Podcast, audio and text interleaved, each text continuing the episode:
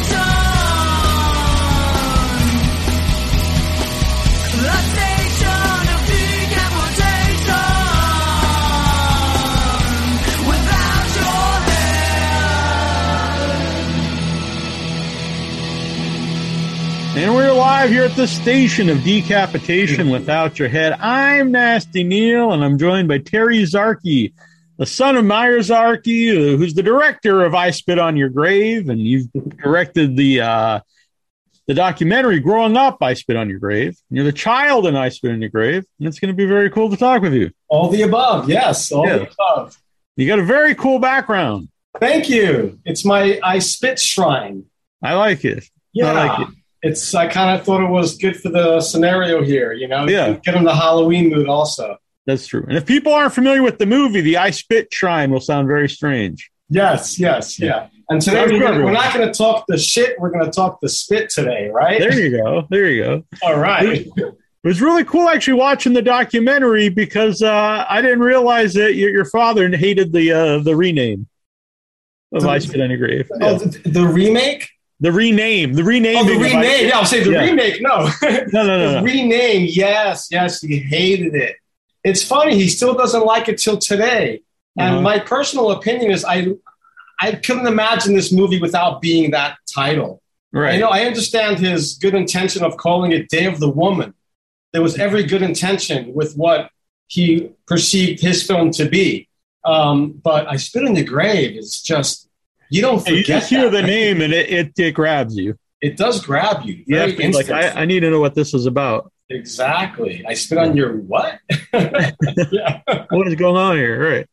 Right. So, so the 45th anniversary limited edition 4K ultra high definition three disc set is coming out October 26th. Yes, it is. Yeah. Mouthful. Ronin Flicks did an amazing job. They're a uh, curated you know, collector's uh, website, and they did a, such a tremendous job on uh, taking my father's negative of the movie, which I was actually really nervous about anybody taking the negative away from the yeah, laboratory, yeah. you know. But of course, you have to let things go and just trust trust the system. And uh, about a month later, I get the negative back or so. And, uh, and when I saw the results of what they did, I have never, ever seen the movie look so clean and pretty. It kind of takes the exploitation away from it, you know. Interesting. If there is an exploitation factor to it, it just it looks so pretty and clean, like it could have been filmed last week. Mm-hmm. So. I'm very happy with what they did with with the uh, final uh, upgrade. That's an interesting point because in some ways that could possibly take away from certain movies. Yeah, yeah, the the dirty look. I mean, I've seen this movie many times on film. Hi, hi, Troy. The terrible one How is we doing? All right, how you doing? Excellent. of Thank keys you. here. Great. We're talking about the the cleansiness of what Ronin did to the new 4K uh, master of the 78. And you know, I've seen this movie many times on a film print where Right. it's been viewed hundreds of times and there's scratches and there's just dirt and and you know, this movie really fits well with that type of a look. Yep. And then to see it That's so true. clean, it's like, what is going on here? Yeah. Yeah, that's interesting because I know um, I went and saw a 35 millimeter uh, print of um, Texas Chainsaw Massacre, Oh, and it was great. very very bad print, but it actually added to the feel of the movie. Of course it does. oh yeah. So you know, but I, I assume the the cleanliness of it it adds like a new contrast to the film because it looks pretty, but then you know awful things are happening. It does. It, it really looks really beautiful. And then to see all this beautiful nature and the greenery and the trees and the, the Housatonic River and, and Camille Keaton, and then the ugliness that suddenly appears, it's in, in almost a 3D vision. It, it just really brings out the, the clarity of the ugliness, you know, and it just comes more into your face. Uh, but I'm so I, I've never, like I said, I've never seen a better look of the movie in my entire existence. So Ronin flicks, great job. Yeah, and I love these kind of releases because they're loaded with specials. Yeah, they did a special also where they sent someone to do to look at the old locations, and they have a beautiful uh, slip cover. I mean, they did such a great job with it, and they kept Meir's commentary in there and Joe Bob Briggs' commentary. Oh, nice. You know, Yeah, I love go that. wrong. yeah, because I'm a big fan of commentary tracks, and uh, for a lot of releases, it's becoming a thing of the past. And the multiple uh, uh, commentary tracks, that's great for me. It is. It is. Like I love watching a movie first, and then Yeah. you know, seeing, hearing what they're saying about the behind the scenes. It's it just gets you more involved with uh, the backbone of the production. For movie people really familiar with, you know, and a lot of people have probably seen it multiple times. Then you get to see all these extra, you know, bonus things, and then you know get to hear the the commentary tracks. It really adds another element. Right. It does. It adds a lot. Yeah, sure does. And I like the shirt too, by the way. Oh, thank you. This is the uh, Fright Rags came out with the 40th anniversary T-shirt, and this was the design that they came up with that my father approved. So you know, we got Camille with the knife, you know, and uh, yeah, first time wearing it actually. All right. they sent me a, a I like preview, that and one a just- lot. I'm like, oh, today's the appropriate day to wear. it. exactly. exactly. Yep. Yeah, perfect. So, uh, 45th anniversary is the thing, and uh, I'm all, I turned 45 this year, so it's uh, Nice. All right. Happy, happy. So, I want to know what did you do with the ten dollars you made on the original movie? I probably bought some bazooka bubble gum or something. Nice. I mean, you know, back in the days, they were what two cents a piece. All right, so Yeah. you you were you were doing well for a while. I was, yeah, yeah. It was a. I went out to Connecticut with my mom and my sister, having no idea that I was about to be in this movie. You know, it was just a day I was going to go out there and visit the set. You know, and uh, and suddenly my sister comes up to me and we're going to be in the movie, and I'm like, oh no, we're not. You know, I, I, I'm not. You know, I was a scared, shy kid. And it took a lot of convincing. And before I knew it, there were like people around me trying to convince me. And and then someone said to me, "Oh, your dad said he'll give you ten bucks if you'll be in the movie." And the crying went away, and I thought about all the bazooka bubble gum I can get, and I did it. Yeah. It- um, were you on set a lot for the movie? Because obviously, it's not a movie. Uh, for a lot of the scenes, they probably want kids around. no, I, I visited Connecticut a lot because my father, who was very good friends with Nouri Haviv, the cinematographer, uh, whose house that was, uh, I had been in that house many times. So we would go on weekends and visit, and I would always be kept away from the set. I would never be allowed anywhere near the set because there was always nudity or something going on that a nine year old really should not be looking at. You know, Yeah. so I was How- kept away. How old were you when you first saw the movie? I was probably really about 15. Um, I, I, I was in my father's office many times while he was editing the movie, and I would be in the other room playing with film cores, you know, those little things in the middle of the film reel. And I oh, had yeah. stacks of them. I would make little buildings out of it, and just my imagination would go wild uh, uh, with film cores. And I would hear in the other room this brutal, like screaming and cursing, and, and I'm like, what? What are they doing? What is going on in here? And then when I was about 15, one day I, I said to myself, you know, I'm old enough to like watch this movie. And honestly, I was really shocked and appalled at what my father had made. I didn't know what to make of it. I was really like shocked and appalled. And my father reminded me uh, something a few years back. He said to me, You know, Terry, one day you had an argument and then you cursed me and said, fuck you. You're a sick man for making that movie. I said, oh, did I really do that? I don't remember me doing that, but my father reminded me that I said, you're a sick man for making this movie. Yeah. so. Has your view of the movie as a movie has that changed over time? Like, oh, what, yeah, what it's changed a lot. It's it's really um, a tragic subject uh, you know, sexual assault is not Halloween, where it's okay to murder people and let's have fun with that. you know, and you'll sit by your girlfriend and they'll cozy up and you want to just be all like, oh, don't worry, it's okay, you know. But with this kind of a movie, it's not a date movie and there's nothing to be entertained by. It's brutal, it's ugly. Uh, I find it very truthful. It's hard to look at, uh, but you can't take your eyes away. Uh, so really, there's a lot to be said about this film that it, it's not easily understood. And at first viewing, it's not easily understood. You know, that's why I look at this like there's so much more to this movie because after the screen credits roll, there's a discussion. And when there's a discussion, it's bigger than the movie itself because we're opening up a conversation about a topic that's rather not spoken about. And, and it happens a lot. So it's a brutal subject matter. And I kind of wished my father had never witnessed and rescued this lady coming from the woods. I wish that day never happened. I wouldn't be here right now talking to you. I wouldn't have this shrine behind me. You know, it's so unfortunate that that happened, but it happens all the time. And my father got very angry about what he witnessed the aftermath of rescuing this teenage girl from out of the woods, naked, bloodied, and bruised, he brings her to the police station. And there again, they're raping her with the system. Why were you in the park at this time? Why'd you take the shortcut? Why were you wearing that clothes? He got angry. And this is the results of his anger was bringing sweet revenge to this sort of a story. Mm-hmm.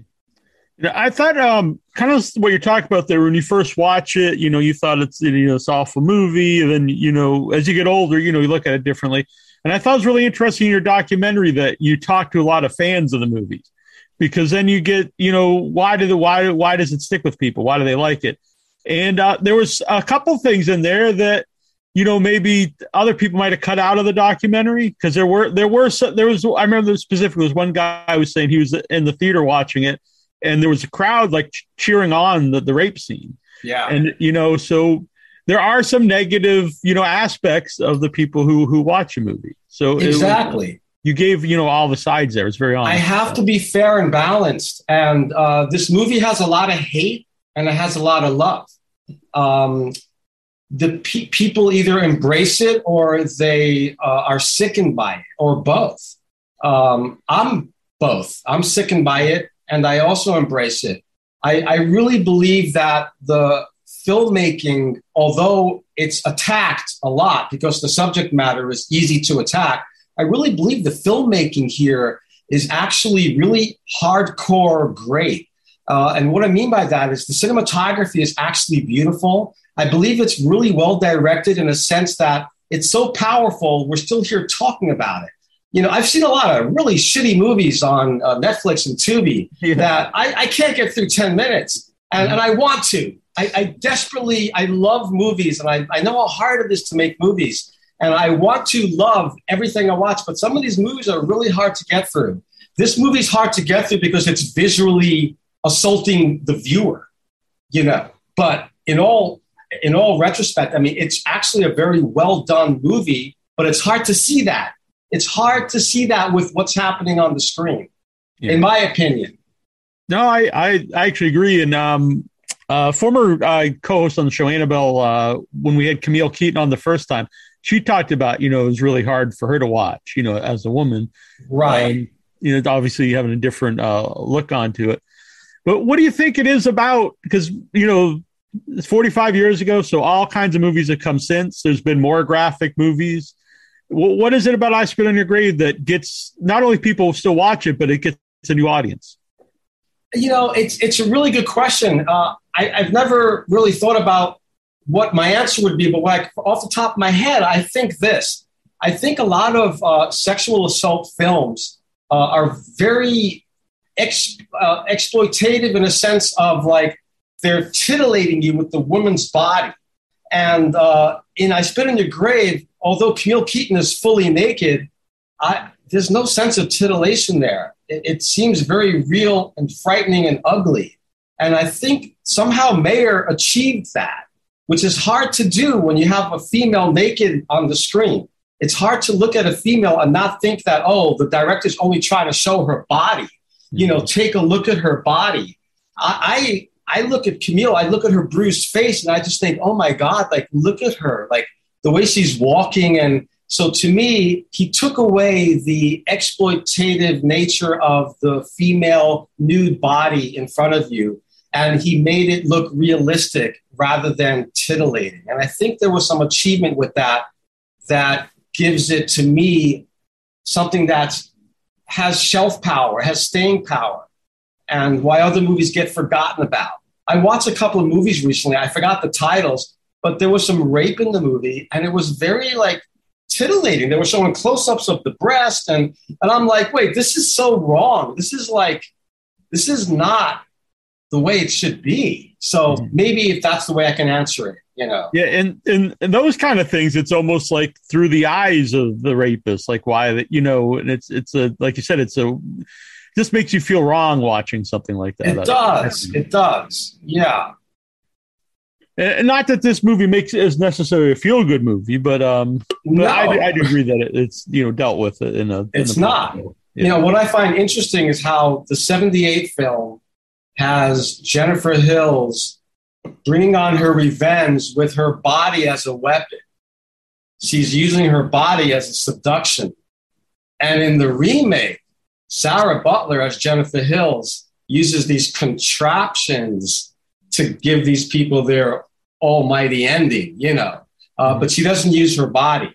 So I find that very interesting that there's different aspects to the modern Jennifer Hills and the original Jennifer Hills, you know. Mm-hmm. It's the um. You said earlier because I, I said rename and you thought maybe I said your dad didn't like the remake, but um, what did he think of the idea of remaking it even before he saw the movie? Like, who came yeah. and said like we, we should remake this? And was he on board right away, or did he? no, he wasn't on board right away. He wanted to do the sequel for the longest time, and somehow the remake got into the discussion, and uh, he somehow got convinced that you know this is the way to go. They've already remade other horror titles, uh, and that just gave him the uh, green light to say, let's just do this, you know. Then they did a part two and a part three. And at that point, they were talking about doing another installment. Uh, and my father really wanted to do Deja Vu. So we held back and he went ahead and did Deja Vu instead. So that became the uh, fifth installment mm-hmm. in the uh, franchise. I remember uh, the first time we had Camille Keaton on, it was years ago, and she was talking about deja vu. And so we assumed it was coming out like right. And it was, we had her a couple times after that, and she always talked about it. And I kept thinking, in my head, I really thought, like, I don't think this movie's actually real. Like, I think it, and then, you know, but, but, it seemed like such a long time in the making uh, before it actually was. It was a long time in the making. We filmed it in 2015, and it was released in 2019. It mm-hmm. was a long time in the making. Uh, we, we filmed for 29 days. Uh, it wasn't a quick little 12 day, you know, fast thing. It was 29 days. And I was editing this movie for, I think it was um, 17 months or something. I wasn't side by side with my father because right. we kill each other if we were. You know, I mean, yeah. I love him and he loves me, but side by side with my father all day long, it was impossible. So I would edit from my home, right, right here in this little space here. I would edit right here, and every time I would finish a little whatever I had, I would Dropbox it to him, mm-hmm. you know, uh, hightail it to him, and then he'd give me his notes. I would do the changes. I sent it to him. He'd give me his notes, and that went back and forth thousands of times for 17 or so months until I finally finished the movie. And then I saw, oh my God, this movie's two and a half hours long. What, what happened? uh-huh. Yeah, I remember but, the first time I went to watch it, and I was like, "Oh, this seems like a very long runtime for." It's a long runtime, but that's yeah. how Meir wanted it. That's how he wanted it. He got what he wanted. It's his. It's his baby. It's his. It's his platform. We were all there for him. The cast, the crew, every day on the set. I was there for him in post. Uh, Jan O'Connell, our line producer, was there with us every step of the way, including till this very day. Um, we had a great team with us throughout the whole way. Yeah. Great team. Were you on set a lot for Deja Vu? I was. I produced it. I was there every yeah. second of every single scene. possibly the first one there, and not the last to leave, but almost the last to leave yeah. every day. So, so yeah. I just wondered. You said side by side with your dad wouldn't work out for editing. What was it like, you know, on set uh, when you're filming it? You know, and look, I mean, we we all have our little moments, but all in all, it was very respectful. Um, we we trusted that Meir knew what his vision was, what he wants to get out of the performers and out of the days. Uh, every location was handpicked by Meir. Um, every costume, every prop. We would go to the prop house with me and Jan and the Meir who would pick the props. I've got this little a little sickle back here. This is the sickle that uh, Jamie used, but this is not the one she used in the movie. This is the one she used for the poster. So oh, yeah, okay. I like to I keep this right here, you know. And uh, but yeah, he was there. Meir was there every step of the way for every aspect of Deja Vu. Oh, by the way, Jamie Bernadette, uh, multiple time guest on the show too, and she's great in uh, Deja Vu. Jamie Bernadette is incredible. Maria Olsen is oh yeah, we love powerhouse in her own right. Uh, she she sent an audition in, and uh, I it, it literally blew me away. It was a, a self taped audition. It blew me away, and I got my wife and I go, Julie, you check this out. What do you think of her as Becky? And my wife's like, oh my God, you know, so everybody had this reaction. And then when Maria came in uh, to do auditioning in, in person, I, I, knew, we all knew right away she was Becky. Yeah. And uh, Jamie Bernadette just kills it. You know, she kills it, you know. Yeah. Camille Keaton, um, and everybody, Jim Jim Tavaré as Herman, you know, Jonathan Peacy as Kevin, Jeremy Ferdman as Scotty, and Roy Allen, Alexandra Kenworthy, Hoagie Forrester, they all really came together and created this loony bin of a family society in this small town, you know. Mm-hmm.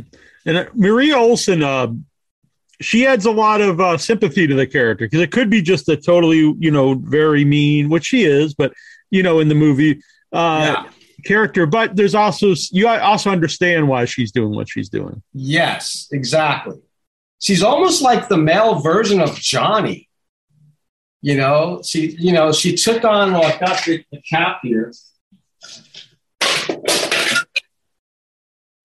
This don't, is don't uh, the cap. Yeah. and this is the exact same cap, but not not the same physical one, but this is the type of cap that Johnny wore. So Maria Olsen is wearing the Johnny cap, and mm-hmm. she takes on. She's almost like the you know she is the ringleader of the group you know basically yeah. i found that really fascinating that that yeah, Meir did that. and it really goes into the idea of you know this being a cycle yes yes you know, the violence you know even if it's warranted violence it still you know brings about more violence exactly It's a never ending. I mean, that, that's what revenge is, right? It's never Mhm. ending. Yeah. The last person killed, there's people that love that last person, and they're going to go and get their little get back, and so on and so forth. So it's kind of like it just doesn't end. hmm Uh, you mentioned John. He was interesting in your documentary, um, Eron, I believe his name. Yeah, yeah. That uh, he he quit acting after I Spit on Your Grave. Yes, he did. And he's he he's real. Uh, you're watching the movie again. I've seen it, you know, but watching it for the interview, um, like he's really good in that movie. He's you know He really he adds he adds a lot to the characters. Interesting him talking about adding his own backstory.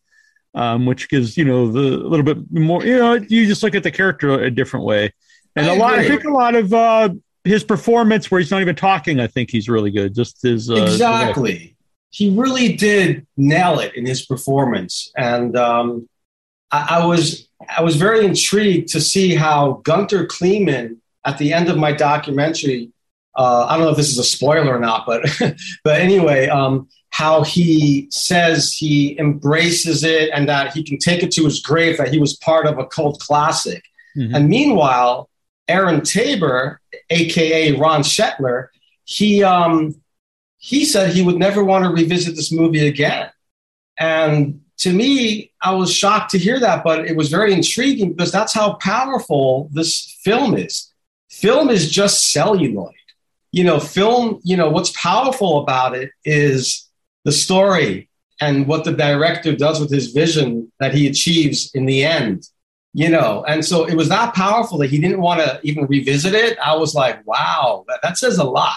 Yeah. That says a lot.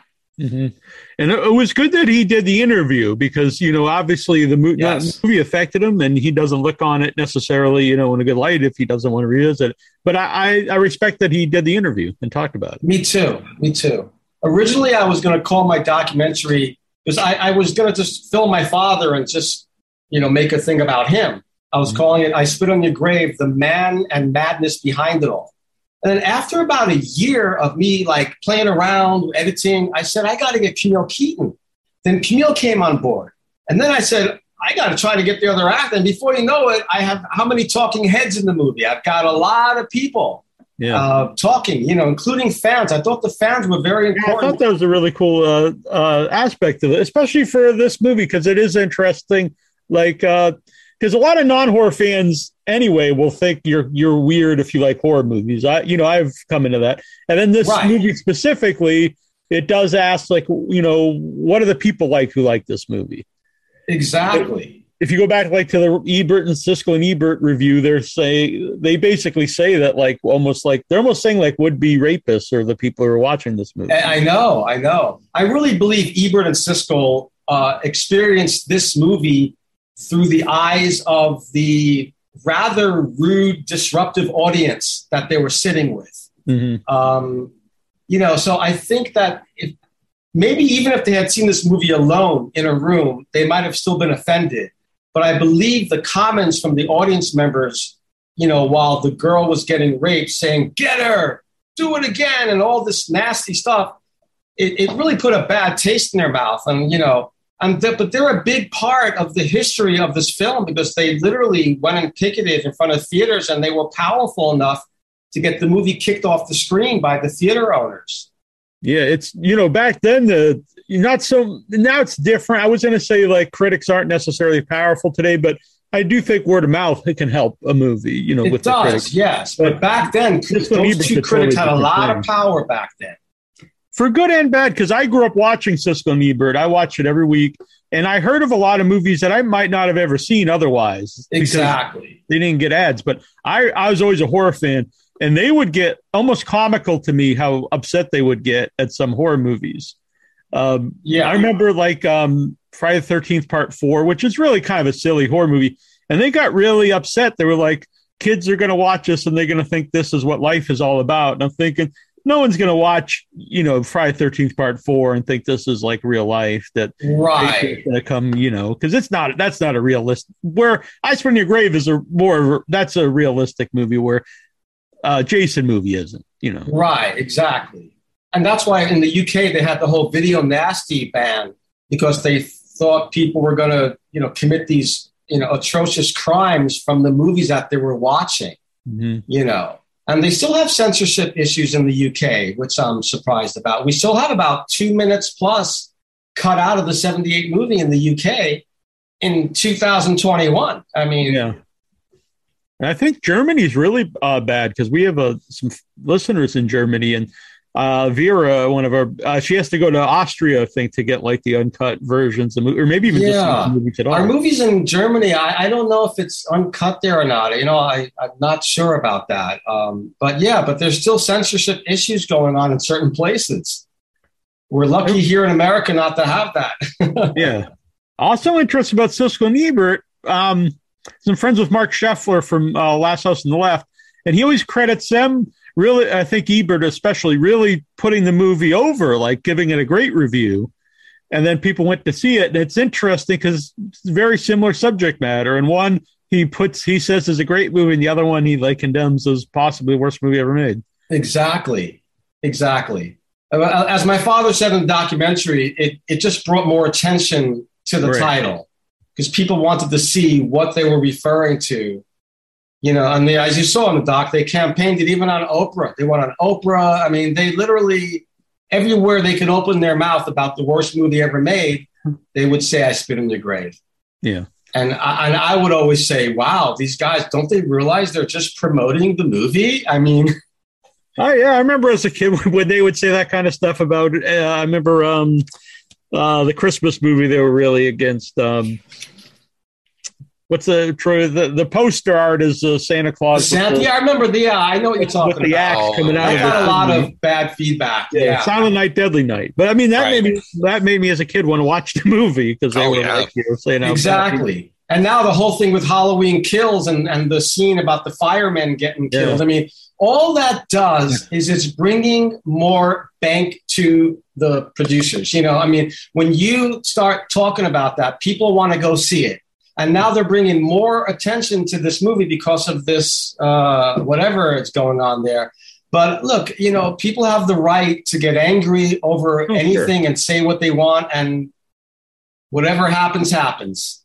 Yeah so uh, you called the documentary "Growing Up, Growing Up with I Spit on Your Grave." So how big of a part of that, mo- just being you know your father making that movie, how much did that affect you as a kid? Like, did other other kids know he made it? And did that? did yeah yeah um it, it didn't i it didn't really affect me in any other way other than from time to time you know some people knew heard about the movie and they heard terrible things about it and but they didn't see it so they would be like oh your father made that movie or, Right. you know um, but then later in life in my 20s it started getting a little bit more like oh your father made that movie you know so it went from like a disgust to like an impress you know and um, and and some in between also. Um, till this day, I get you know mostly it's good feedback, but you know I, I had a good friend that I showed this movie to uh, uh, three years ago, and he told me he was completely shocked and disgusted by it. He he was said he wanted to vomit. I said, well, that's exactly what the Meir was trying to make you do is to see how ugly rape is, you know, to see how ugly it is. So I still I- get interesting feedback. My personal opinion on a movie or art of any kind is if it evokes an emotion, even if it's a negative emotion, it's you know it's doing its job. yeah, exactly. That's what it's supposed to do. Yeah, not not everything I think is should be you know happy and because Exactly. ha- not everything in life is happy. Exactly. Especially a subject like this. So yeah, what are you going to expect? Right. And it's It would not be very strange down. was, yeah. It would Yeah. be more strange, I think, if it was a happy movie, you know? Right. And it's not tamed down Hollywood style where a Right. woman's getting raped and you see her hand holding a curtain and the curtain snaps off and then we cut to black. No, mm-hmm. he's showing you one scene and you think it's done and then it's a second and you think it's done and then it, it just doesn't end. So, you know, by that time you just you just feel emotionally uh, depleted and by the time the revenge comes into place, you really you really do root for her. You know, Oh, yeah. you really do root for her. hmm it's a good, uh, good uh, uh, character arc for her because, uh, well, really, she's a strong uh, character even at the beginning of the movie. But you know, she is a strong character. Yes, Uh, AJ in the chat, he says uh, he really actually liked the remake. He obviously thinks the original is the best, but uh, he also really liked the remake as well. Great, awesome. I like the remake too. I thought they did a great job with it. Um, I did question why they didn't have Jennifer Hills seduce. You know, that was like my main. I was like, well, that you know, that was a big deal in the original that she used her body to seduce these scumbags. You know, mm-hmm. into their trap um, but there was different kind of traps here, so it all worked out. Yeah, and it's good that it's a little different. You know, they added the sheriff, um, and they modernized it with the whole cell phone falling into the toilet and et cetera. Et you always have to in modern movies. You always have to find a way to get rid of the get rid of the cell phones. Yes, exactly, exactly. I do like it better in movies when you didn't have to worry so much about a cell phone because that's right it's either if they don't show the them, you're, you're, sitting there thinking, well, why don't someone just call on their cell phone? You know? Right. But that's a really powerful scene. The original I Spit in Her Grave when she's calling and, and the guy comes in and kicks the phone because you really feel like yeah, it is about to to get help and then no. it, it is. That's definitely a, a, a jump scare. You know, that's definitely a like whoa. You know. Yeah. Um, and it was also really cool, and the doctor's really nice, actually. Uh, a touching moment when your father calls uh, Nouri on the phone, and then yeah. the first time in, in 20 years, I think it said. Yes, exactly. You can tell that they were like almost like blood brothers by the way they were, you know, recommunicating and reconnecting. Yeah, yeah. So, um, people might people probably know this, and might not, but uh, your dad was married for a few years to Camille. Yeah, for a couple of years. Yeah. Um, so what was your relationship like with Camille? Did you consider it? Was she like your mom at any point? She was my stepmom. She became my stepmom. She was really, really good to me. Uh, I, as I said in my documentary, I enjoyed showing her off to my friends. You know, um, she she was just a, really a lot of fun. You know, I never, I never, I don't have one bad thing to say about Camille in any way whatsoever. She always let me be who I am, and she cared for me. She was there for me. Uh, so, and I just spoke to her this morning, you know, and um, so we're we're constantly in touch. Uh, so I, I love Camille. I adore her. Yeah, she's always been really nice uh, to me. Uh, you know, I'm not like close friends with her, but I've talked to her on the phone off the air, and just a very she's always uh, very fun too i think just a fun she person. is she is she's got that southern belle kind of thing going on you know yeah. and, and she's uh, a little uh, quirky but in a, in a good yeah way. in a good way though in a good yeah. way yeah. yeah yeah. So are um are you um well obviously you have the the the ultra ultra high def coming out, but are you working on any other projects? Yeah, I am. Um, I'm, I'm, you know, there's going to be more spit to come. There will be more spit to come. But I've got another movie that's going to be coming out on streaming soon that I actually directed. This is the other way around. I, my father directed Deja Vu and I produced it. Yeah. Well, I directed Holy Hollywood in 1998. My father produced it, and along with uh, another producer, Jeff Olin. And uh, we had some distribution problems back in those days. It was hard to get distribution. So the movie ended up going in a closet. And so recently I reestablished, reconnected with my uh, partner, Jeff Olin, and we decided, let's get this out there. So right after July 4th, I got the master made into digital and I did a re edit. I took out 12 minutes. So I've got a new uh, cut on it. It's going to come out very soon in streaming, and uh, Camille has got a little cameo in it. Oh, nice. Um, Mickey Rooney plays the grandfather. Oh, awesome.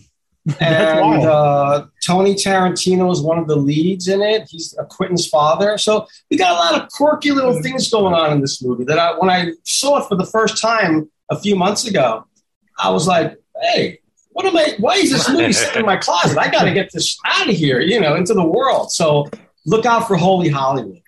Oh, very cool. I'm oh, looking yeah, forward look forward to that one. Yeah. Thank you. Thank when you. it's when it's you're streaming somewhere, let us know and we'll. I will. I'll definitely send you a link. Yeah. Yeah, we're doing that through uh, Film Hub, and so far Film Hub has been really good. Um, so yeah. Um, it's really cool. Uh, I mean, I personally love to go see the movies in the theater when possible, but it's also nice that there the rise of streaming because there's so many different platforms for uh, cool older stuff, independent stuff, international stuff, just so much more stuff than you know you could have seen you back in the day. Exactly, exactly. You know, so things have changed so much with uh, distribution that now we have the power to control it with our fingertips uh, as independent filmmakers. You know, there's options, and so with that, you know, Holy Hollywood will get out there and it will be seen. And I'm very happy about that. Yeah. Uh, but you, who'd you say put that shirt out? I just wonder where people could get this it. This was through Fright Rags. Fright, Fright Rags, yeah. Yeah, I don't know if they discontinued it. I'm not sure. Yeah, but, I think uh, I think most of their shirts are limited. Which yeah, which it was cool. limited. Yeah, it was a lot limited. of them. Sometimes I'll look them up on eBay, and uh, they're they're very expensive. But uh, yeah, exactly. I know. Yeah, people people collect the the collect old shirts, which is interesting. They sure do. I know. Yeah, they did this one. They also did the regular style with the poster, which every shirt is anyway. But I thought this was a little bit different. You know, I thought it was kind of like cool. You know, Camille's holding the knife. It's like, yeah, yeah. The first time I ever met Camille was at it was at a Mad Monster convention, and my booth was across the aisle from her, and we talked a little bit. And I remember a fan came up and he had a full back tattoo of "I Spit on Your Grave." And kind of like your movie of like, I'm not really sure what to think about this. Like, it's cool they really likes the movie, but I don't. It's a weird movie to have like a full back tattoo of. Yeah, yeah. Someone sent me a picture of that. I think on his ankle he had like a tattoo of the poster, and mm-hmm. um, I was like also fascinated that you know, and I'm not like, saying it's a good thing or a bad thing. I just no, no, no. It's you know, to me, it shows that they're just a fan of the film, and and in the end, it is a movie. You know, like to me, I, right. I like to celebrate the filmmaking aspects of what my father's movie is and mm-hmm. what uh, this little movie became today, with uh, uh, being a franchise and T-shirts and whatever. You know, it's like that to me is celebrating the filmmaking aspects of it. Um, but you know, when you talk about the hardcore subject, it's a whole different right. story. You know. Now, a lot in the documentary about you know the troubles getting it distributed, the original I Spit. Oh yeah. And uh, do you remember that time? Like, uh, were you old enough to to realize, no. like, you know, they're having a lot of trouble here trying to get no, this? I knew nothing. I knew nothing. You know, I didn't, you know, I went to the, I went to Florida with my father and Camille when they went to the Miami Film Festival. At the Miami Film Festival, that's where a rep from Jerry Gross organization saw the movie and came up to Meir and Camille and said, "We want your movie." And at that time, it was called Day of the Woman. Well, I went to Florida. I stayed with some friends or something while they were at the festival. Um, I had no idea about anything that just happened, you know, behind my back over there at the festival. And sure enough, Jerry Gross did pick up the movie under the condition that he can change the title and change the campaign, which you know he did. And then he hires a young Demi Moore, takes her to Griffith Park, pays her a little cash, and there she is on the cover, yeah. which she finally admitted in her 2019 memoir. Finally, you know, came out from her camp. Yeah. Finally. After yeah, me showing all that proof in my documentary, which is uh-huh. so painstakingly hard for me to have done, you know, that little segment showing to prove that it was Demi Moore on the cover. Yeah. It was so painstakingly hard for me to like just come up with that. And I was like, yes, I proved it's Demi. And then a few months later, her book comes out. And I was like, okay, good, good. it was funny because for you, for uh, it might have been from the document. I remember for a few years it was the rumor. It was a big kind rumor. Popped, yeah, it popped up, uh, you know, just on the internet out of the blue, and then uh, yeah, nobody then, uh, believed it. Yeah, yeah. And then I asked my father. I asked my father many many years ago. Is that is that Demi Moore? And he goes, Yes, it is. I said, How do you know? He goes, I, I know. I'm just telling you it is. I'm like, but how do you know?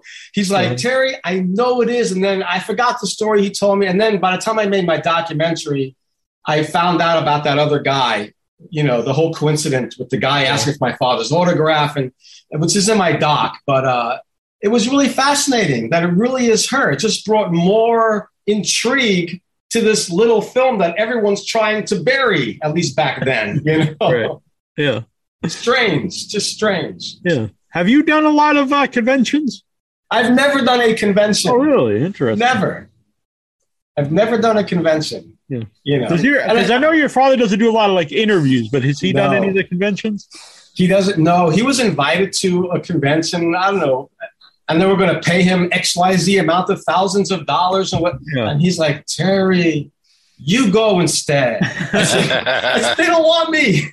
I said, they don't want me. They want you. He goes, no. He goes, I don't. I said everything I wanted to say. I've already said. You know, and so and then even after my documentary, I've had people contact me, oh, would your father be willing to be in my documentary? And I do ask him every time. And he's just like, Terry, I've said everything I wanted to say in your documentary. So Well, that's good. You've got an exclusive. I got the exclusive. Yeah. yeah. Which that, I'm glad that he gave you. It would be bad if he gave someone else the exclusive and then he was like, oh, no, I'm not going to do your documentary. Yes, yes, yes. I'm so glad I was able to do it because I really believe I gave a really personal point of view. Uh, oh, yeah. And that nobody could have told the story the way I told it. Like, I always had the story in my head. Like, whenever people ask me, oh, tell me about your father's, you know, success with I Spit in the Grave. How, you know, so I had this whole story in my head. But the beautiful thing about my doc is that I somehow found other people to tell my story in their own words you know hmm. and it was just beautiful seeing a whole line of amazing talented incredible people speaking about the story that was literally in my head that i've read about that i've heard about and then there it is all in one 100 minute you know run and uh, so i was so pleased and honored that everybody that got involved what they said including bj colangelo you know i mean boy has she been through a lot and she was very honest uh, about what had happened to her as a teenager and how I Spit in the Grave actually helped her. I was shocked to see, to hear something like that. Uh, and Camille tells me a lot of times that at conventions, women come up to her and say that I Spit in the Grave helped me so much. And I, I'm amazed by that. I never expected to hear anything like that. Yeah. No, it's good. I know I, I spent a little bit earlier talking about some of the, the negative aspects, but it uh, horror in general. There's a uh, for the most part, I always see very positive uh, uh, fans. They're very accepting of other fans, and it's just a positive experience. Exactly, exactly. Um, are you a horror movie fan? I, I am. You know, I, I saw Texas Chainsaw Massacre a few days ago for the first time in oh really oh, okay. ten years. Yeah and my father took me to see that movie when I was 15. It was mm-hmm. playing at some theater. He had a office on Broadway and 47th. There was a theater next door. He goes, Terry, I heard a lot about this movie. Let's go look at it. So we went together. I was 15. We're watching Texas Chainsaw. I came out of the movie like, wow, this was great. And my father loved it. Well, I just recently revisited it. And you know what? What an incredible, ahead of its time film in so many ways. And the last five or 10 minutes and that scene with him outside with the yeah chainsaw, I mean, how powerful is that? So I, I was blown away by it. Uh, you know, I love that movie. And the last few minutes there, where it's really like the descent into madness with Marilyn Burns, and uh, when people talk about Scream Queens, I don't, I don't think oh, it's hard to top. You know, the, that's hard to top her. Yes, yeah. yes. Well, Camille really did a good one at The Rock. Camille, yeah. Camille did a big screen oh, at, at The Rock. I have to say that. Yeah. But Along yeah, those- that Texas Chainsaw does have a oh yeah high up there scream. Along those lines, do you think Camille, in a lot of ways, is like the the first, like the prototype of the final girl? Because not only is she the final girl, but she's also the one that that she gets the revenge at the end.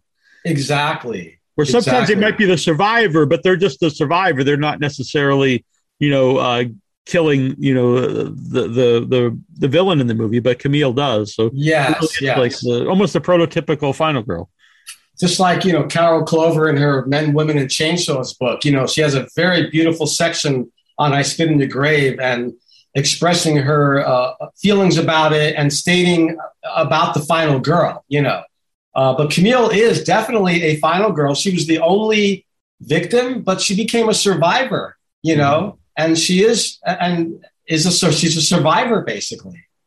It's what she is. You know. Yeah. Until deja vu, but I will not give anything away. People yes, yes, I know, I know. I'm not responsible for that. Okay, right. I just produced it and edited it. That's. I I also reprised my role as my me and my sister Tammy. Uh-huh. We reprised our roles. But the funny thing is, I had better coverage in the '78 film. this, you know, and you know, it's funny that Did you get paid day, the same ten dollars or no, no I, don't know if I got any. I think I got a little something, but anyway, but anyway, um, that particular day we had filmed not just the far shot that you see at the end of the movie of me and my sister scene.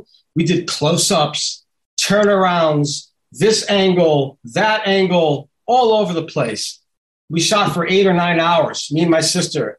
And I was nervous in the beginning, but by the end of the day, I was getting the hang of it. All these takes, you know. By the end of the day, I was really bummed out that it was over. I was like, hey, I got the acting bug. This is really cool. I've never, and I'm always like either behind the camera or editing. So I really enjoyed that. But the funny thing is, my father, I had a whole scene that I edited that was all close ups of me and my sister. He, and then he said, he came back, it was Terry, let's try one shot from way, you know. I'm like, ah, okay, here we go. You know? that was the end of that, you know. Uh-huh. So have have you uh, done any other acting for other people or? No, I have not. No, no. In Holy Hollywood, I'm at the very end of the closing credits. A little funny little thing. If yeah. you wait around for the credits, you'll see me. But nowadays, a lot of people just they zip away. But if, if you have patience, I'm actually appearing at the closing credits as a young 31 year old. That was yeah. back in '98, you know. So, how did you well, get? No, into, no acting for me. All right. No. How did you get into editing? Was that something you picked up um, from your father? Or? Yeah, yeah. Which, by the way, um, I edited Holy Hollywood on a 16 millimeter Steenbeck. Okay, it took me nine months. I edited it by hand on a Steenbeck. What a pain in the ass, but that's all I knew. Okay. Yeah. So growing up in my father's office, he had a couple of 35 millimeter Steenbecks, and I would just take old film prints and I would just have fun. And I was so fast, I was like able to load up that Steenbeck in like five seconds, and I, I, I knew the whole thing inside and out. So I was editing from a child on film. And then, of course, I started editing digitally. And thank goodness for digital editing. Thank goodness. You know, I don't miss film editing, but I will say there's something about touching film, something about film in itself and shooting film, deciding what film stock to use for exterior night or interior day. And there's different looks. And, you know, now to manipulate that with digital, it's, it's still challenging, but there's something about film that I'm so glad that I had the experience to have a hands on feel with that. You know, I really feel like I'm part of the old school crowd that a lot of millennials don't have any idea about film. You know, and it's yeah, easy for anybody to make a movie nowadays. You have a camera, call yourself a director. And mm-hmm. God bless that because we have more, you know, movies coming out and some of them are good, a lot aren't, you know, but mm-hmm. at least we're getting more content. And back then you had to be sort of a filmmaker. You had to know the technique of film. It wasn't just easy to go make a movie. You had to know people that knew how to be a production manager or how to light, how to do sound. Now, Craigslist it, you'll find people, you know. do you think that background in actual film also helps in the digital editing? Like you kind of, you know, well, the digital editing, you might just hit buttons, but you kind of know what they're doing because you have the background in the. Uh... You know, it, it's, it's there's something about film. I always looked at every time that I was cutting a frame in film and then cutting the piece out, putting it on my little bin, and then reconstituting it and then watching my cut, that takes about a minute. You know, it's about a minute. You know, once you're fast at it, maybe 35 seconds, that gives you time to think about your next cut. So I always looked at that little time that I'm splicing and you know that to me was my downtime for my brain to think about my next cut. Now with digital, everything is like it's so fast that your brain has to work as fast as your fingers, you know. So, you know, not to say that you can't do without the old school technique, but I'm so glad that I had that. I'm so glad because I was one of the last people you know, I mean, in '98, I edited on a Steenbeck. That's kind of rare, you know. So I'm glad I have that in me because it was it was quite a it was an interesting process, you know. Yeah. Slow, tedious process. Mm-hmm. So this last year, obviously, a different year for everybody. Um, mm-hmm. ho- I, I, hope you and uh, I hope your dad and your family uh, stayed safe. And uh, how, yes, how thank you. You're very welcome. You too. I hope the same with you. Yeah, everything's good with Troy and I and our good. mom. But um, Great. We'll get past put, this. Did that put anything in the back burner, or did, did that affect anything you guys were working on? No, really, it didn't. Um, in my point of view, it, it gave more people an opportunity to see the movies because there were a lot of shutdowns. Yeah. And so I, I looked at it like the timing was really lucky. Uh, the movies got released in 2019 in April. You know, my documentary, Deja Vu, and the 78, it all came out at the same time again. And uh, it was a year before the pandemic. So I, I was really grateful that I had gotten all that done with and that people were pretty much around to see these movies more than not. So the timing was okay, actually. Although I wish it had never existed. Yeah, of course. Yeah, yeah, yeah, yeah. Of course, we all we all do. So, um, where can people go to uh, to follow? You know what's going on in the world of Spitz. Yeah. Okay. So I could be followed on Instagram, Terry Zarchi. Uh, Twitter, it's Zarchi Terry. Um, uh, we have a website, I spit on your grave movies.com. YouTube channel, I spit on your grave movies. You can see trailers of all the films, including Holy Hollywood, on I Spit on Your Grave Movies website. Uh, subscribe, like, all the above, follow, you know, and uh, we'll always announce new things coming up. I'll put links to Holy Hollywood as soon as I get a, a platform. And uh, I, I, appreciate you guys taking the time to talk to me. It's been fun. Yeah, we appreciate you, know? you coming on the show. Oh yeah, very fun to talk. Thank and you I, so much. Yeah, we're gonna do it again when uh, Holy Hollywood is is. is I, I, would love that. I yeah. would love that. We have another character in Holy Hollywood called Candy Warhol, played by D. Danny Warhol, aka Dan Zukovic, who was the pizza boy in Home Alone. Oh, and nice. wow! You have got to see this character in this movie. Amazing, and the whole cast is amazing in this yeah. film. Tony Leach, Timothy Muskatell, everybody. But I look forward to getting this out. I would love to talk with you guys about this down the road. Yeah, and I fun. appreciate really the time that you guys have yeah, given me. Coming on.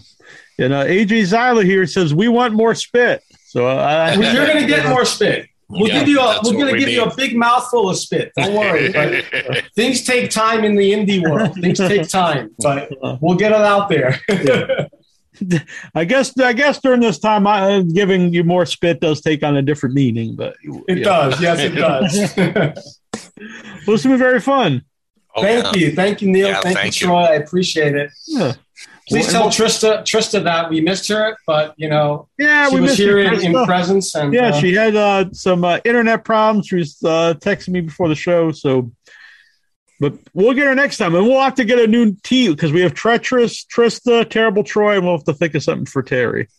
Well, how about Tombstone Terry? Tombstone grave? I like that. All right, that, that worked. The grave Tombstone. Right.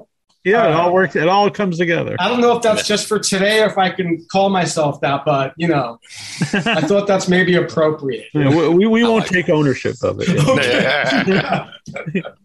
thank you guys. Thank, thank you so much. Yeah, thank you. We really appreciate right. it. You guys care. take care. I'll see you. Yeah. I'll see you on social media. Yep. Sounds good. Ciao. Bye.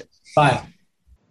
Hi, this is Marc Sheffler Jr. from Last House on the Left, and you're listening to Without Your Head.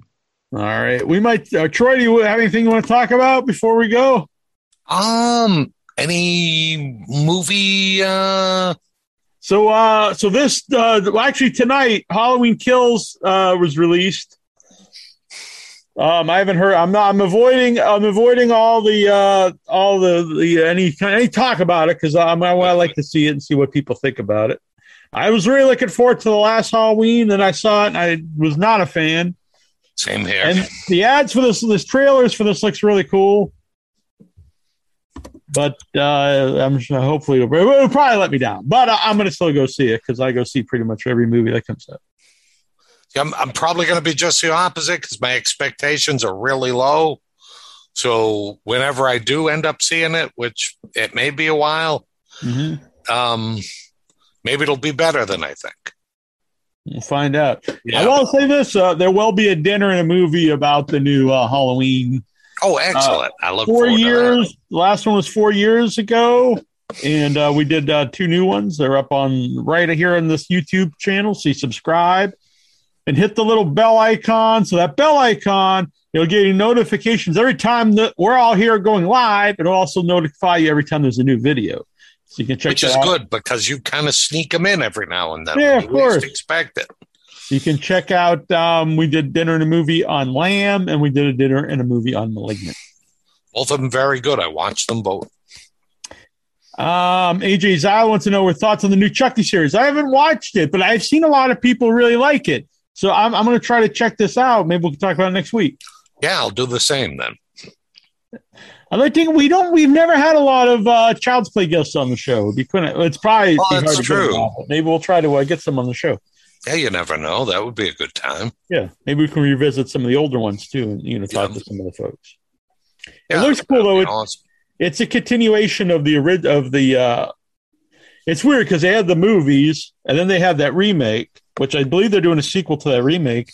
But the series is a continuation of, of the original film. So um, the kid is playing himself again, where he's he's still as an adult uh, hunting down Chucky, which okay, I. Nice. I'm looking oh, forward that to. Sounds good. And Day of the Dead show starts tomorrow. Uh, he says yawn. I actually saw a couple people mention it wasn't. They said it wasn't very good, but I expect it's probably not. But yeah, I'll have to see on that one. No. I love zombies, but the thing is, at this point in time, it, you have to do something really original with zombies.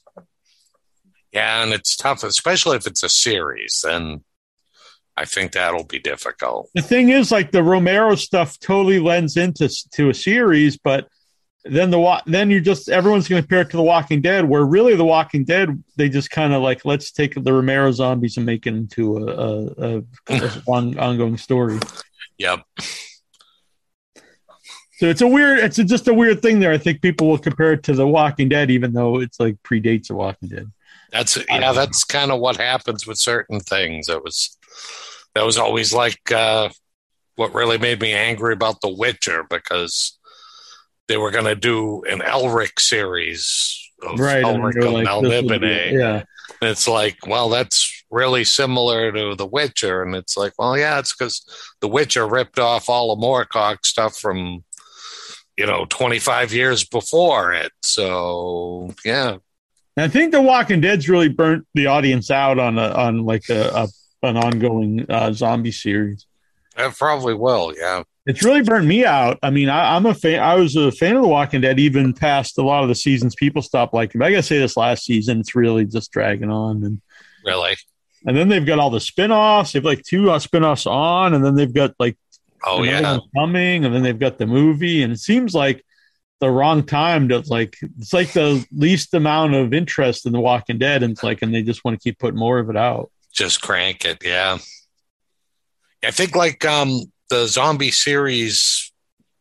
Well, you know, uh Game of Thrones. You know, they had their own zombies, right, right. and then there's the the Korean show Kingdom, which uh, they've got their own kind of unique take on zombies. Yeah, I think you have to you have to do something new yeah. You can't just kind of do the same old like uh I like all that stuff, but it's just like it's so it's not unique anymore.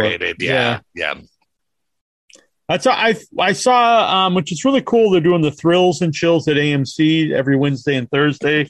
And the one I went the first one I went to see it was the remake of Dawn of the Dead. And um I never liked the movie as when it first came out. Um it was enjoy- I watch it again. It's enjoyable, but I think it's it's just a very it's just like a typical zombie movie. Yeah. There's nothing really unique about it. I, I still like when you get the giant sea of zombies at the end. Like, much. just seems so ridiculous to me. Yeah, there's just there's some fun zombie kills, and I guess the baby's unique. But I don't yeah. know. There's a zombie baby in Dead Alive. Yeah, but it, it was fun. I'll say it was. Uh, I had more fun watching it in the big screen than than I remember watching it originally. But I still don't oh, get the love of it, and I think uh, watching it again, you know, I kind of forgot about it. Trying to be the first time I watched it, I'm comparing it to the original Dawn, which I think is the best zombie movie ever made. Yep. And so then it was like a big let. It it besides being in a mall and being zombies, there's really no connection to the, the original Dawn of the Dead. Agreed there's not really any social commentary or I don't know. I don't really see much connection. It could have been said that movie could have been said anywhere. There was it just happened to be in a mall. Oh yeah. There's no like yeah. no there's no real story behind the mall in it. No, that's just kind of where they all kind of seek shelter, you know. And AJ posted this on the Facebook group. Um, Slumber Party Massacre movie Saturday night on Sci-Fi. Oh wow! All right. There's, there's so many because there's the new VHS, which kind of popped up out of nowhere. VHS. Yep. I enjoyed it. I gotta say. Yeah, we might be having some uh, interviews for it coming up. Oh, nice. Um, but yeah, I haven't watched it. I need to watch it. That's cool. I think you'll like it. It's because it's. I think the other ones, some of them were a little too short and they jumped around too much. This one, it seems like three or four little bit longer stories. Oh, okay. I will say there are some of those ones like the ABCs of Death. I think that I think the stories are too short. Yeah, sometimes you get that. You know, and sometimes they fit just long. right, and then other times you you know, I think just trying to jumble too many in there, you get some that just kind of feel like filler, and then yeah. others you just want to be a little bit longer. So yeah, there was the uh, Slumber Party Massacre, and then um, there's also um, there was a new Sleepaway Camp. Oh wow! All right, so October is still still looking fun here. This yeah. is good. So um, a friend of ours um, on in the group, uh, they've got their zombie movie, uh, Plot Plaga Zombies: American Invasion. Ooh and uh, that's getting a um, October sixteenth. Uh, I think it's just playing at one theater, maybe. I don't know, but go to uh, plagazombie.com. We're, we're probably going to have the cast and crew on the show at some point. Nice. World premiere is this Saturday. Um, I this is just uh, nothing against these people, but you got to uh, you got to put where these things are. Oh, it's uh, it's actually shown in New Bedford. Oh no way! Yeah. Oh wow! At the St. Martin's Episcopal Church. what a place to watch a horror movie! I like it. I dig it. That's all right. The four o'clock uh, is sold out, but you can see the second showing at seven o'clock this Saturday, in uh, in New Bedford, you can still get tickets. Wow. Looks cool. Here, I'll show you the poster.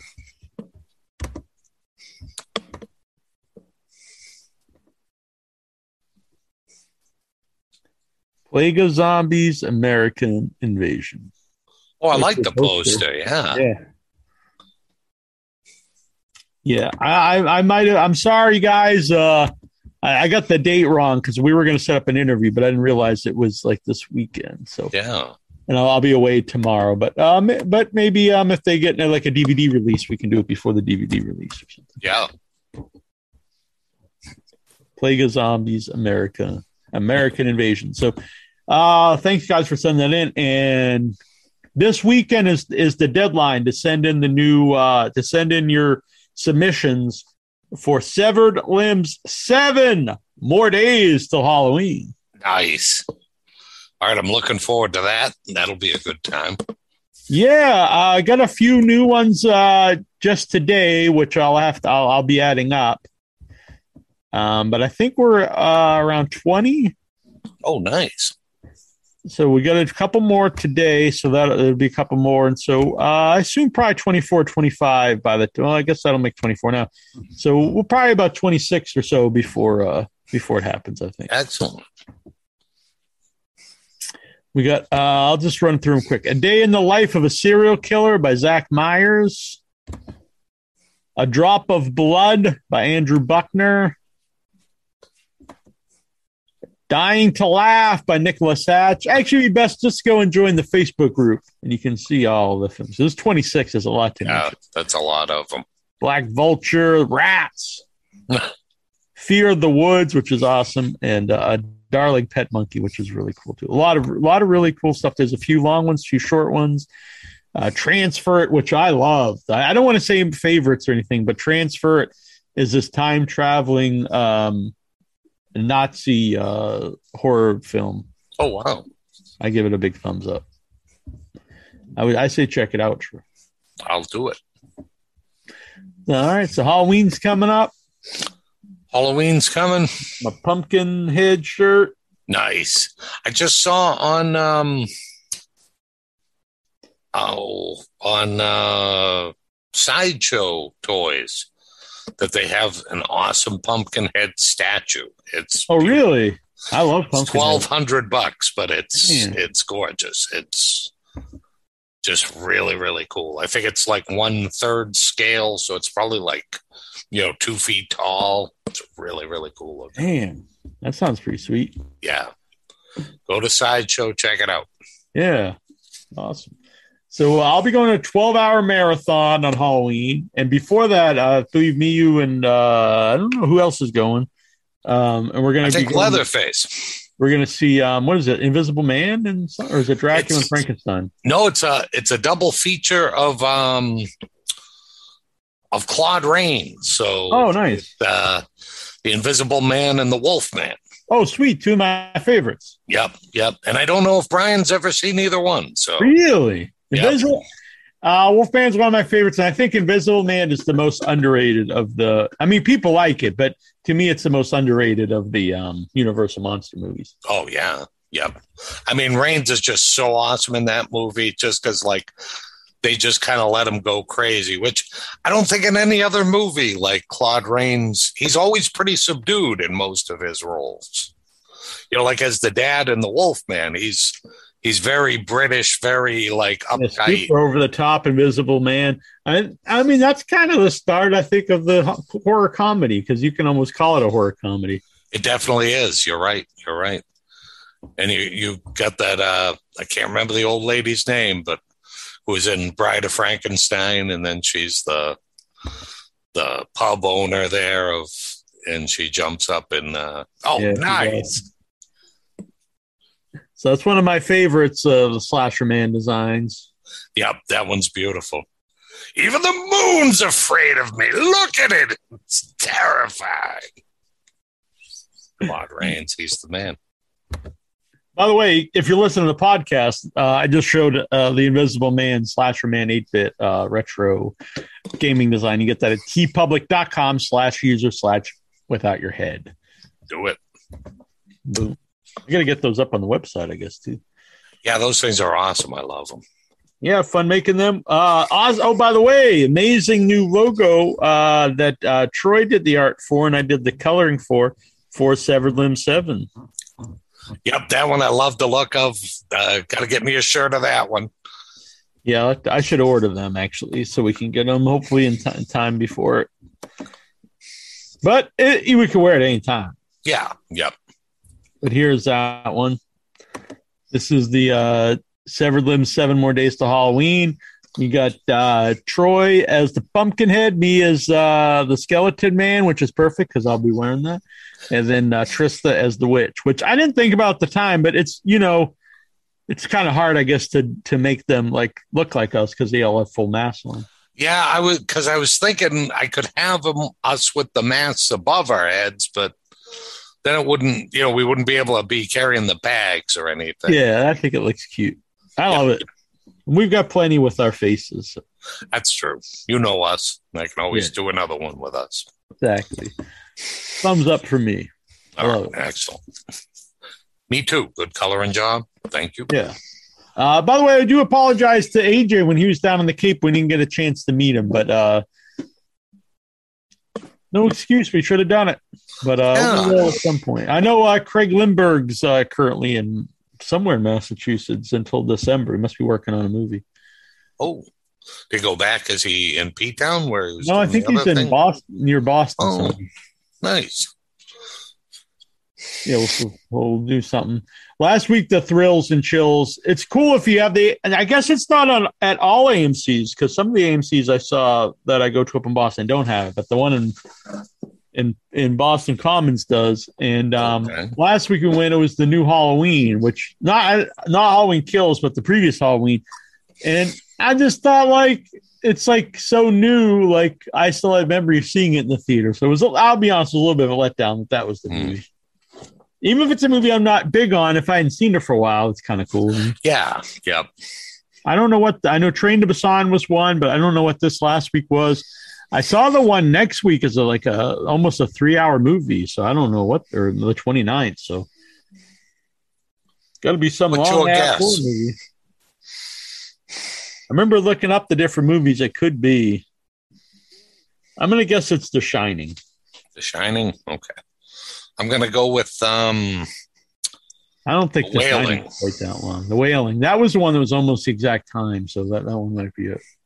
And and if it is, I think you're in for a treat because you haven't seen it. I really enjoyed it. Mm. I think you'll. I it. I keep thinking the Shrek because I think it's mainstream, but I I mean the Train to Busan's not really mainstream movie either. So right. Only the ones you go see, the Friday ones. The yeah, Wednesday yeah. ones are a little wackier, I think. Supposedly, the the rumor is that they're gonna they're gonna do like one that's like a new release before it releases. That so would be I'm tremendous. Tomorrow's is Antlers. Oh, that would be so good. Then I'll be a little envious. Yeah. I was I'm that's why I was also curious if Wednesdays was uh Halloween kills, like maybe they put it out a week before. I mean a day before.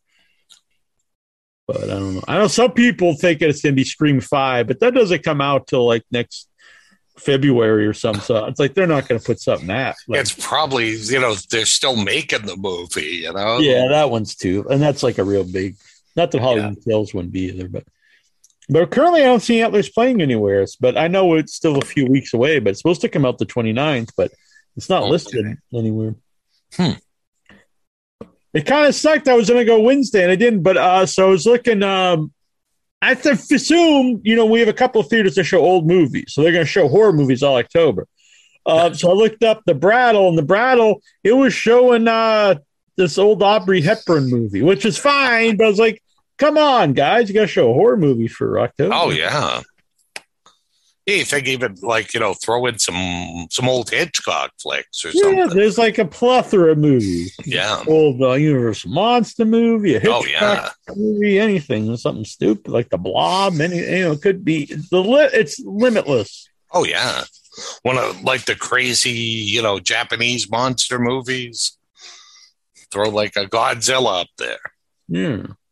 So there's not a ton of theatrically released new horror movies this month, but you get you've got Antlers, um, Halloween Kills, um, but there's so much stuff streaming. It's hard to keep oh, up yeah. with. But we should yep, be better. Every time I look, I think uh, I think they've added even more stuff. Yeah. So that's very exciting. Um, very exciting too. Uh, Suspiria, AJ, that's AJ's guest, Suspiria. Oh, that's okay. Nice. I can see it being that. Could be either oh, one, be the original or the remake. Yep.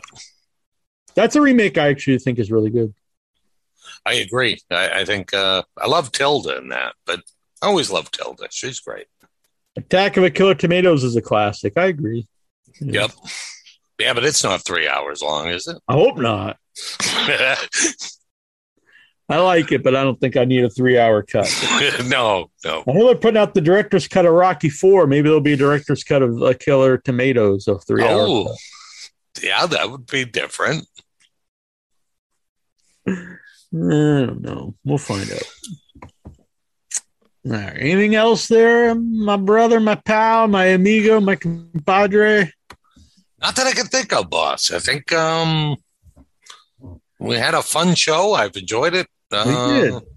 It was very good. I spit on your grave, three disc, uh, 4K ultra high def remaster coming out on the 26th.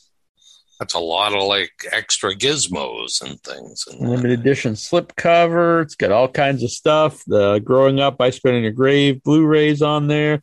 Uh, you can watch that documentary currently on Tubi, but uh, nice. if you want like a, a, nice cut without ads. Uh, um, we've been posting some new trailers on the Without Your Head uh, YouTube here too, so you can watch um, the new trailer for um, Antlers is on here, Scream Five, and I just put up uh, this morning Black Phone with uh, Ethan Hawke, which this one looks really cool too. Oh, nice new horror movie. Yeah, they've been sending us uh, some horror trailers. By the way, if you send me a horror trailer, I put up on the up on the Without Your Head YouTube. It doesn't have to be a big big movie. It can be you know uh, independent film. That's cool. Yep. So awesome. that up.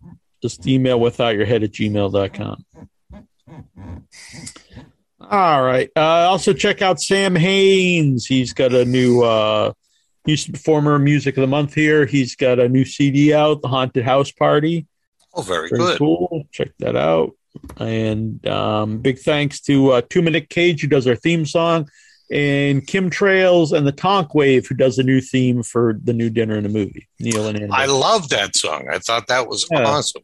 It's very fun. Yep. Very good. And also did a shirt for them, which is gazelling really big, which made me very happy. Excellent. All right, Troy. Well, there's all good things happening. This is this is what I like to hear. I agree. What shirt do you have on tonight? I I've got the old oh school, terrible Troy. That's very the old school terrible Troy. Yeah, I was thinking I'm going to start getting some of the old shirts back up on the on the on the sale site. I like that one. I like these. Uh, I like how the shirt. You know, used to be uh, back in the day. You'd have to buy all these shirts, and you'd have mountains of shirts around, and you didn't know like sometimes I'd go to convention, you'd sell a lot of five and six X's, so then I wouldn't get smalls. And the next one, you'd sell all smalls and mediums, and all I'd have is five and six X's. And it's like, oh shit, then I got to bring them around and set them out. But nowadays, it's easier for me, it's easier for everybody else. You can go to the site and you say, well, I don't want a black one. I want a red one. I want a blue one. I want an orange one. I want a pink one. Pick whatever you want, any size you want, different types. I know Dave Van, he gets got the ultra soft. He's like, oh, I'm a fancy lad. I don't want the, the old hard, uh, you know, uh, cotton. I want the fancy silk, like silk. That's not so super soft. So the point is, you can get whatever you want. You get stickers, buttons, masks. You get a pillow. Bam. get it all. Yeah, it ships to you. They make it. They send it to you. Exactly. Exactly. AJ he says I should just zoom in next time. Yeah, next week well, I get AJ on the show. I don't think he's ever zoomed in with us. No, I've I've always wanted him to. I, yeah. I haven't had the pleasure. Yeah, we'll start opening up the Zooms because I think uh, after the interviews, we'll start uh, doing this here where we come and talk about stuff again, and then uh, we'll take some Zoom calls. That sounds good to me. All right. So until next week, this is Nasty Neal. This is Terrible Troy. And this is Without Your Head. From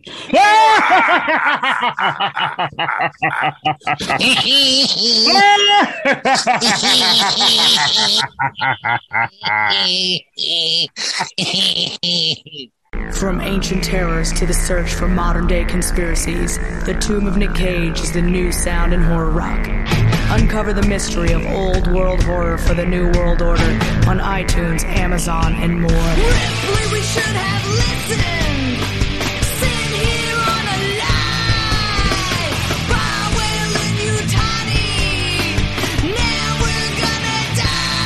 The Tomb of Nick Cage.